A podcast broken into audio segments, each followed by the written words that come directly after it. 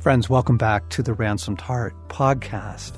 John Eldredge and Craig McConnell celebrating with you, observing with you the second week of Advent. Yesterday was the second Sunday in Advent, in case you missed that.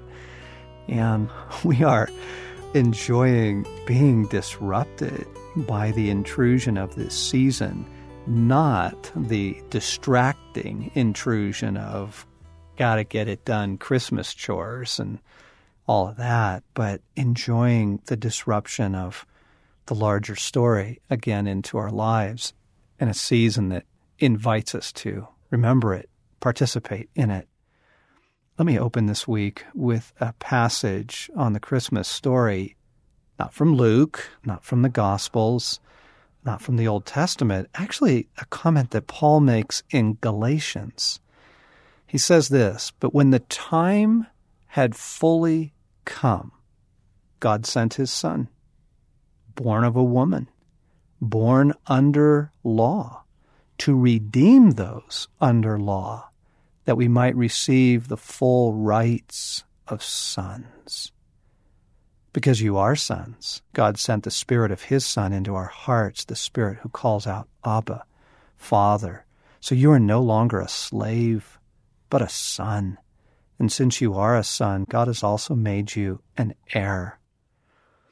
So much in that passage, of course. My goodness, so much goodness. But the thing I want to point out is that interesting phrase, when the time had fully come Like, wow, what did God know about that moment in human history, all that had gone on before it, all that was going to come after it? You know, why that timing? Hmm. And when you begin to unpack this a little bit, why that village? And mm-hmm. why that girl? Mm-hmm. And wait a second, why even this whole approach? Like, mm-hmm. one of the things Advent is really doing for me this year in a disruptively wonderful way is it's causing me to think again about the way that God goes about things. I mean, if you were planning the rescue of mankind, is this how you would have done it? More fireworks in my book.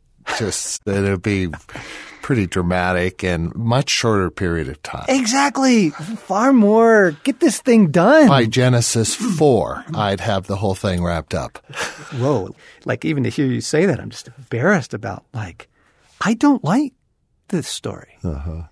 I mean, I love the story. Stay with me. I don't like this story. Like, it's so counterintuitive and wait, you're going to do you're going to pursue the hearts of your people through the prophets but they're not really going to turn back. And you're going to take this totally different approach now. You're not going to use force. You're not going to send your angel armies. You're not going to use your power. Mm-hmm. You're going to come as a human being. I mean, by this point in the story, gang, Israel is nobody. Mm-hmm. I mean, Israel had its glory days, you know, particularly in the reign of David. It had its golden time. That is centuries ago. Yeah. And by the time Jesus of Nazareth shows up, by the time this child is born, Israel is an occupied country that is considered nothing. You know, in modern terms, they're not just like a third world nation or a developing nation. They are completely occupied and dismissed territory under, you know, the fragmented former Roman Empire. And they have no power. They have no influence in the world. They've lost their language. They don't even speak Hebrew anymore. Mm-hmm. As a people group, they've almost completely lost their identity. And you're going, wait a second, like, why now? Why that moment? This is a weird story. Mm-hmm. I agree, John. I mean, from Genesis 3, you know, immediately God says, From woman will come one who crushes the head of the serpent. And then, as you stated, through covenants and prophets and promises, and there's this much anticipated king, servant, deliverer.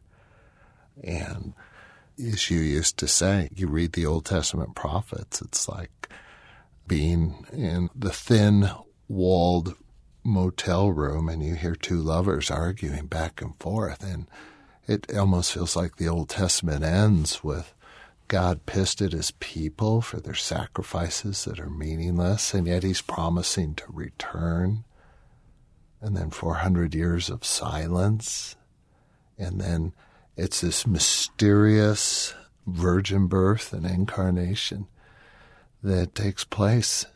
And it's the story that is full of mystery in terms of its timing, its characters, and it's the truest, most beautiful story ever. And then, okay, so Christ comes.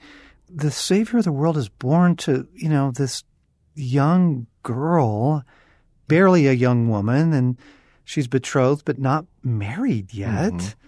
And oh my goodness, in some backwater village in some absolutely backwater country at that time. And then these wise men come from the east, these Zoroastrians, and then Herod freaks out, and Herod orders this execution of every young boy around Bethlehem and that part. But right before that happens, you know, an angel comes to Joseph in the night and says, Got to get up, you got to get out of the country you got to flee to Egypt. Take the mother and child now, tonight. They flee under cover of darkness. And, like, friends, is this how you would save the world? Yeah. What I'm trying to point out is, among other things that Advent can do for us, I think it is a really, really, really healthy reminder of how God goes about things. Because I think your average Christian nowadays has a pretty simple understanding. I am a Christian. I'm saved. I'm loved by God to some degree. I might be a disappointment to him, but I'm in. And God is all powerful. God is all powerful. Reminded that every Sunday in church and worship and the songs that we sing and the scriptures, you know, God is in control. And so when he decides to intervene, he's just going to do it, you know, and he's just going to fix my marriage. He's just going to fix my health. You know, but is that how God goes about things typically? I mean, you look at the Christmas story, is it just intervene? That's it. I'm going to take care of things. I'm going to crush the serpent's head. I'm going to set the captives free. Bam. Yes, that's how he does it. And yet, how he does it looks so different. Like even the Christmas story, we tend to compress the timeline and don't realize that Christ is born, and then it's over the course of weeks, months, and even years that the shepherds, the angels announce his birth, that Jesus is presented to the temple, and that the Magi come. I mean, we compress Christmas and think of this all happening one evening, starry night, and it's actually months and years. So you know, we want God to work. I want God to work in a compressed, dramatic point in time. And even the Christmas story is kind of covers more time than we want to think. It's right. it feels slow and developing well, in some ways. Though the baby is here, and then it's going to be thirty some years yes. before the cross. Yes. Right. Yeah. You know, and then after the cross, it's going to be two thousand years mm-hmm. are going to unfold of God's unique way of working in the world. And I think we're just trying to invite you, friends, to consider in a fresh way some of the assumptions you hold about how God gets things done and how, oh, just we have this assumption. I'm a Christian, I'm a son or I'm a daughter of God, and to some degree, I believe in his love for me and he's all powerful. Yes. So, bam, you know, it's going to be bam. And I was having a little tension with a friend of mine over some of the Old Testament stories, and they love the story. I think it's in Jehoshaphat where he sends the worshippers out in front of the army. You know, Israel's about to be attacked, and it looks like it's going to be you know, terrible defeat, God says, send the worshipers out first. So they send the worshipers out, which looks like you're just sending these musicians to a massacre, right? But God uses that to defeat, you know, the enemy. And people love to grab that story and go, "Oh, that's it. That's the secret. We just worship and we don't need to war." And you know, you understand that actually never happens again. Mm-hmm. Like that doesn't become Israel's new way of operating. Right. You know, you have Gideon with the torches and the breaking of the clay pots. And again, it's just a bizarre story. Like, God, this is how you're going to vanquish your enemies with a bunch of guys who have torches and clay pots. And it works magnificently. And you understand they never do that again. Yes. Right. And so you have like the Old Testament it's not like revealing to us kind of these secrets of, oh, you know, if you want to buy a house, just march around the property seven times and like claim it, you know, and that kind of thing. It's showing you stay close. Yes. Stay close to this wild, wonderful, loving, yes, powerful God, but stay close because how he's working in this situation may not be what you think, mm-hmm. expect. And I even love that that beautiful story of John the Baptist. You know, I mean, if anybody should have understood the larger story, the cousin of Jesus, incredibly holy, godly man, Jesus called him the greatest prophet of all time, and he gets arrested. And after a little bit of time, he sends his disciples to Jesus to say, Wait, are you the one, or should we look for someone else? And you hear the pain, but you also hear something really beautiful in that of like, this isn't the way I thought this was going to unfold. Yeah. I think that's true of our holiness. Mm-hmm. I think that's mm-hmm. true of our healing. I think it's true of our marriages or friendships, church experiences. I think it's true of our life story. Couldn't you say that of your life story? Yes. This isn't how I thought this was going to unfold. That doesn't mean God is not imminently present working every day. Look at Christmas. Look yes. at the wildness of, wait, impoverished couple, not mm-hmm. even married, backwater town. And these mysterious guys show up and wait, what? You know, the angels appear, but they actually don't appear to a lot of people. They just appear to a handful of shepherds and that's it. Like you're going to blow the angelic appearance on these guys? You know, it is so odd. Yeah. It is an incredibly odd way to get this done. Yeah. And the beautiful thing is it gets done. I mean, everything God has promised, everything God spoke of gets accomplished, but he does it in a way that's disruptive, unexpected, unanticipated. Right. But it is finished. He gets it done. Right, right. Which, friends, Advent can be this beautiful invitation to rethink your understanding of how God gets things done in the mm-hmm. world. I mean, that can be incredibly redemptive. For example, why doesn't he use force more often? Mm-hmm. And the answer is because force doesn't change the human heart. Yeah. It doesn't. You know, what's so sad is if miracles change the human heart, I mean, the revival in Jesus' day would have been 100%. They saw the most staggering things ever. And quickly, you're not even into seven chapters of the Gospel of John, and already some of the disciples are leaving. They're leaving. Power doesn't change the human heart. And so it begins to open up for us, I think, a new intimacy with God of you don't work in the way that I think you will, but that doesn't mean you're not working.